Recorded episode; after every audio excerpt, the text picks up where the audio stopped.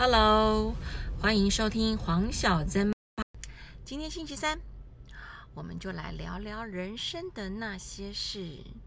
今天我们来聊投资理财、股票。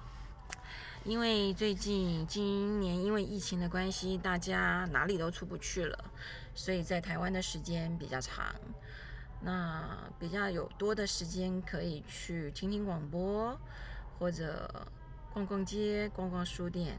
我最近发现了一本书，想来让大家也了解一下。这本书的书名叫做《只买四只股，年赚十八趴》。作者是施生辉，我想大家如果有在常常听节目的话，或者听淡如姐的节目的话，呃，就会有介绍过这本书。那我发现这本书之后呢，觉得它的投资理财的概念简单明了易懂，所以呢，我就先去买了这本书来看。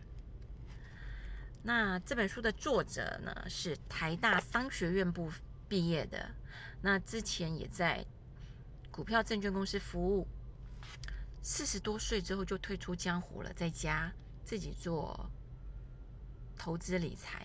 那他做的方式非常简单，就是这本书里面所说的，他就是靠这四只四只股票赚到人生。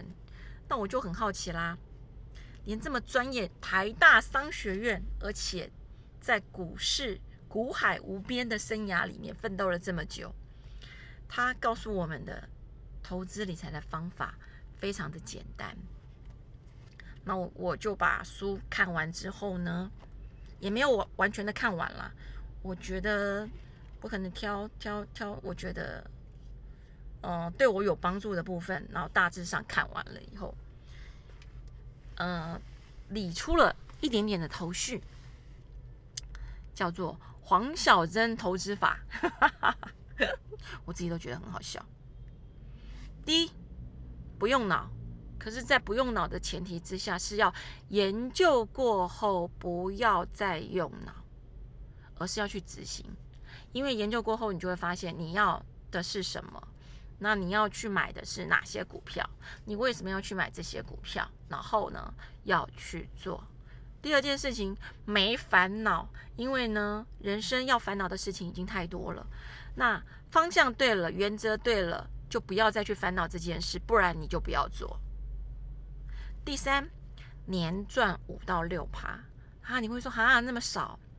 对，因为姐姐我年纪大了，我已经不想在股海里面杀进杀出啊，血流成河真的没什么好处。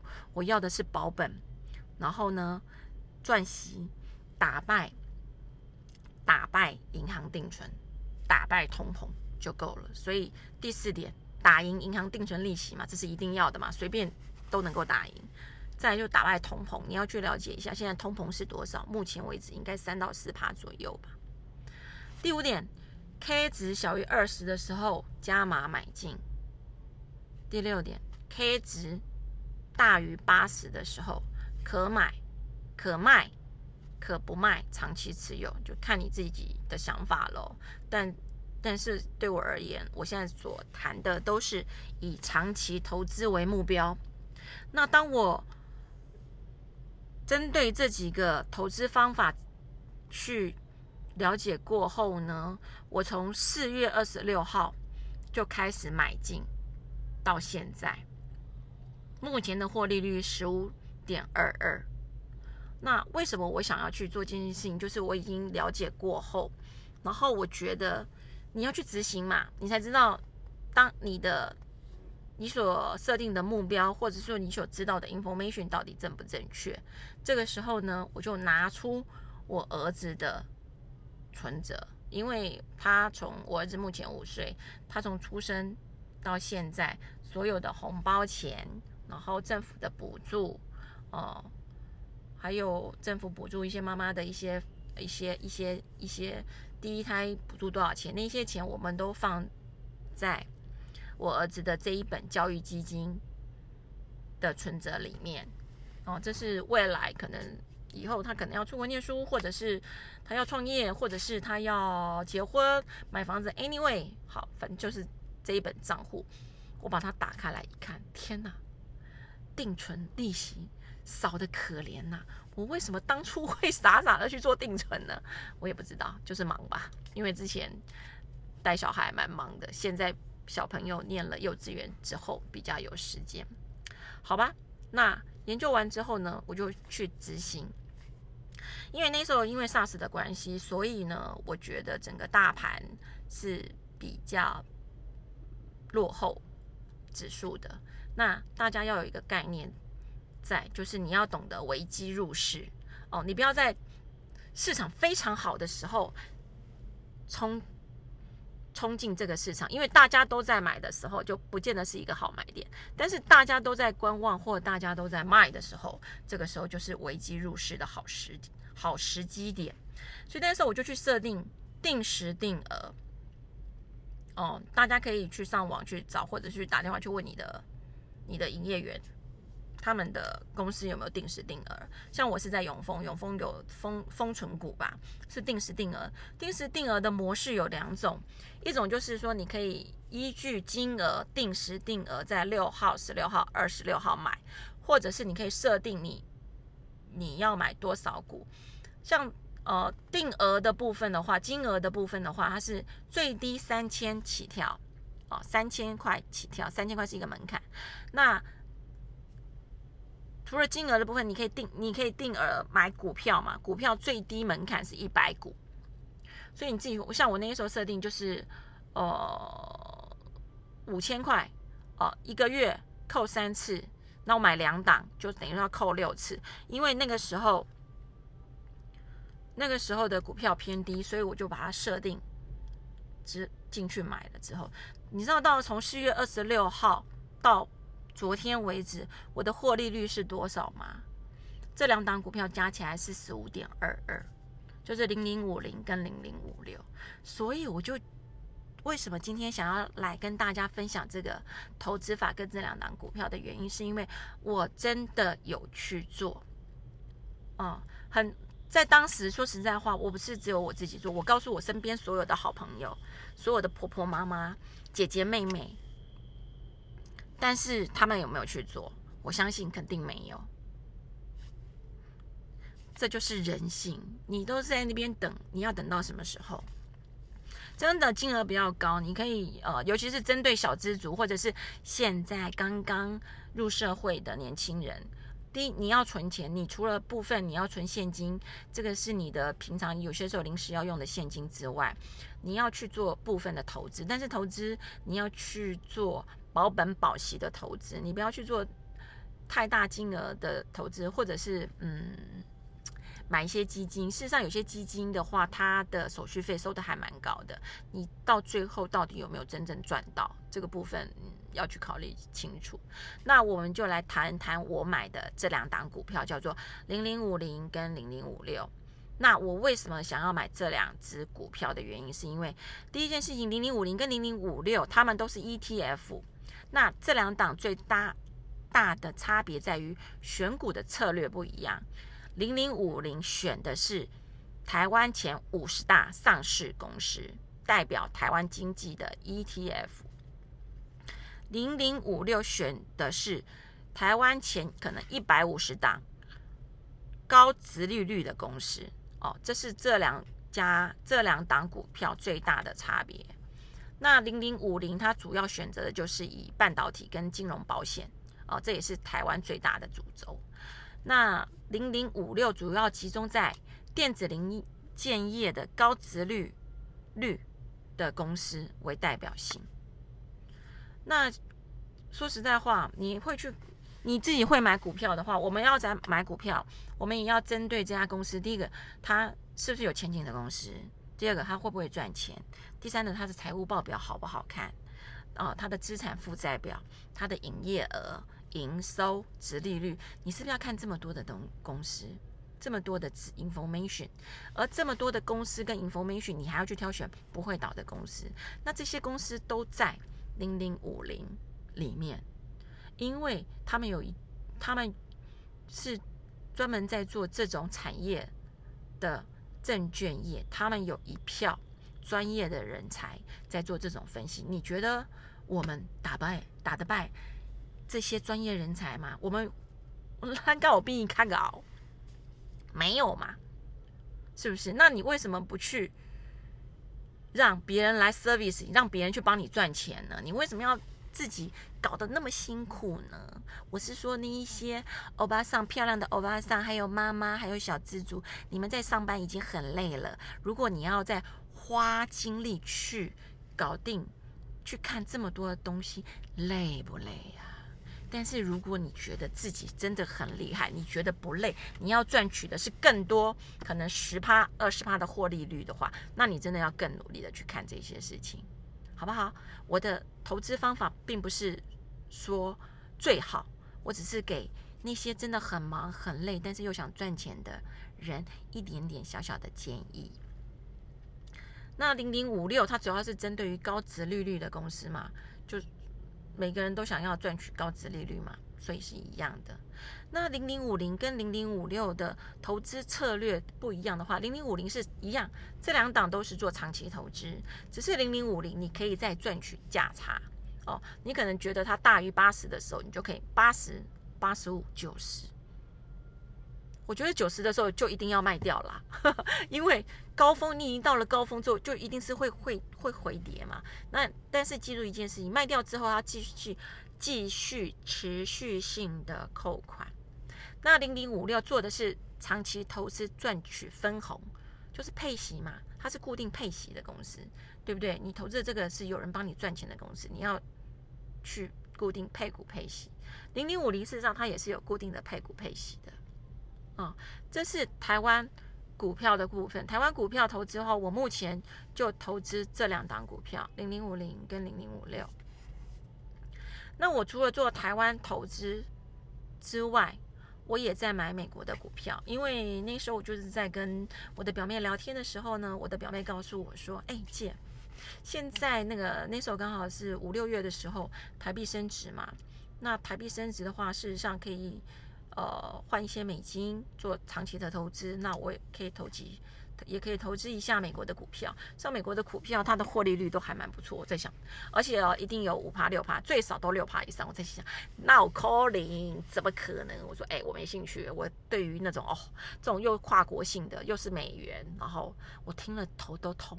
他说，切，你可以试试看，你先去搞清楚我说的对不对，再说嘛。我说好吧，好吧，那我就去搞清楚，就上网做了一些资料。那第一件事情呢，美国股票怎么买？上美国你要买美国的股票，或者是基金，或者是 ETD 的话，事实上有两个方式。第一个方式，你可以透过台湾证券公司啊，有很多的所谓的副委托哦，但是它的手续费非常的高，你要搞。搞清楚它的手续费是怎么收的。我之前也有买过，就是因为搞不清楚，所以我以为它是跟台湾一样嘛，就是收取那个反正证券费用是多少 percent 啊？那我买的金额又没有很大，可能就是那个 percent 那个那个手续费应该没有多少。可是后来我才发现，付委托的手续费，我当时买的证券商的手续费，它是算笔的。一笔不管金额大小，就是收你多少钱，所以有些时候你可能赚的钱都还不不够付手续费，所以要去搞清楚。第二，你可以申请海外券商账户，但是呢，当你要申请海外券商账户的时候，请你要去找它是在不管是美国啊、欧洲啦，或是任何日本啦，任何国家。的券商，它一定要是排名前三大的公司，最好是大到不会倒的，不然你会有很多的纠纷，好吗？那后来我做了功课之后呢，我的美股黄小珍选择策略如下：一、固定配息，而且是六年利率六趴以上为原则；第二。季配跟为月配为最高指导原则。第三，公司要经营十年以上。第四，资本额要够大。第五，免税为优先考虑，但是不是绝对哦。当然，免税是为优先的考虑点。那目前来说，如果你要投资美国的免税的话，当然以投资 ETD 就是小额债券，股市里面的小额债券，它有一个最大的好处是每年都固定配股配息。这个在美国是很常见的。有些时候我我那时候这样第一次接触，我说哇，怎么这么好？每个月就配息。后来发现他们有一些基金哦，每每季都配息。后来发现他们有些基金是每月都配息，钱你当然是越早拿越好啦。虽然年利率就是固定的，可是你早早拿的话，你可以继续投资哦。我我在投资，我现在在谈的任何的投资，第一件事情都是长期持有，第二件事情领到股利不是花掉，是继续买。继续买，这就是一个复利的概念。下一次我们再来谈所谓的复利的部分。你要继续买，所以后来当我做好功课、了解之后，要怎么去买，然后我希望我的目标定在哪里之后呢？嗯，我就把我台湾本来就有的那个美金定存哦，转到证券商那里去，然后去买。呃，美国的股票，那我是设定好一万块美金。第一件事情，这也是我要做的长期投资哦，都是长期投资的部分。那我目前，我从七月十六号开始分批买进，记住一件事情，做任何事情不要冒冒太大的风险。那我都是分批买进之后呢，刚开始有很多，你可能有十个选项。然后呢，操作了一段时间之后呢，我就开始缩边、缩边、缩边。到目前为止，我真正手边拥有的股票、基金跟 ETD 的话，就是五档。五档的部分，因为我你要去收敛嘛，因为刚开始你不懂，你可能会乱枪打鸟。打完之后呢，你要开始收敛。收敛之后呢，我目前的获利率是十六点二七。大家都知道，事实上在呃，美国大选之前的我的获利率的话，大概就是在十趴左右。那大选之后就开始美国股票大涨。事实上，那个时候呢，全部的人大概都知道一件事情啊，美国大选前会乱是很正常的，因为政局不稳。哦，就是大家就就是政治投票嘛，选举嘛，选举就是杀来杀去嘛，然后反正不死谣言满天飞嘛。所以股票会跌是很正常的，然后呢，再来就是疫情非常的严重，所以美国股票大跌，那些都是很正常的。所以在那个时候，我就开始分批，它一跌跌跌一跌，只要跌跌到跌到我当初的买价，我就买。那我就买买买到大选前，把我在美国的呃美金的部位就是。一万块美金全部把它买完哦，这是我的布局，因为我知道大选过后就会开始涨。果然大选过后就开始涨涨了嘛，那我的获利率就开始从十趴开始往上飙，飙到大概十六。目前为止到昨天是十六点二七。那我现在来告诉大家，我买的标的物是什么？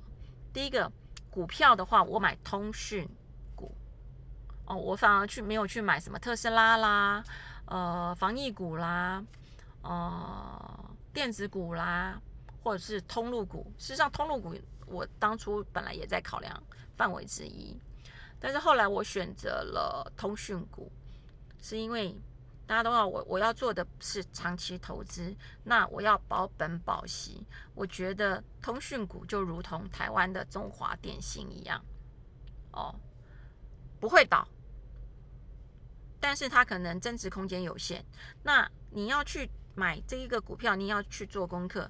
譬如说像美国的通讯通讯股的话，之前大概有五家前五大通讯股，后来因为他们会去整合嘛、整并嘛、大整恒大嘛，一样的道理，所以到最后会有三家，大概三家通讯股。那那时候是呃通讯股的股价事实上一一直没有起来，事实上也在往下跌。可是我觉得它一定会起来，为什么？你去想一件事情，你现在是不是每个人人手一台手机？疫情这么差的时候，你常常不能上班，你不能上班，你只能在家工作。你在家工作，你需不需要用到网络？所以你说通讯股股价会不会起来？肯定会起来啊！而且通讯股它没有应收账款问题，为什么？因为你要去想一件事情，它是不是隔月就给你扣款了？你如果没有缴钱，你还能通话吗？它又不像，所以它不像一般的像你跟你你，因为我自己以前在做。电子业，我们就知道，你知道现在的代理商有多么不容易吗？他们的应收账款是很可怕的一件事啊，平均的应收账款都是六个月起跳，所以你要做你代理商，你知道你要有多少钱？你做越大，你压的钱在里面越多，那些钱要不要利息？所以所有的 AR 都是六个月以上啊，应收账款。那但是你看通讯股的应收账款，它有应收账款的问题吗？没有嘛，你没缴钱，没缴钱马上断讯，所以你要不要缴钱？要，顶多就是一个月，你的 AR 是一个月，所以通讯股会不会倒？不会倒。那第二个我选择的是基金，因为我在买呃 VGI 跟 GOF 的时候，我发现台湾的很多基金公司也都有投资这一家这两档股。这两档基金，而且这两档基金也呃都做了将近快十年的时间，然后呢，每年都有固定每个月，每年每个月都有固定配息，而且你看它的股息收益率啊，VGI 是十点二五，有没有吓到你？有，因为当时的那个股，呃，你买这档的的股价比较低，那 GOF 的股息收益率十一点八一。那你看我买的股票通讯，事实上它的它的股息配息大概是六点多还是八点多，我有点忘记了。可是我的股息收益率是九点五六，为什么？因为我当时买的时候是它股价在低点的时候买的。那再来就是谈讨论 ETD，ETD 它是一个债券，但是它在它是在股市里面买卖的债券，所以呢。它的它有它比较能够呃没有不市场比较不会被呃紧缩，然后你在股市你随时想买就买想卖就卖。那还有一件事情呢是它在呃公司的财务报表里面设定的是它是公司的负债哦，不是跟优先股不一样，优先优先股在公司的本质里面设定的是股票，所以它。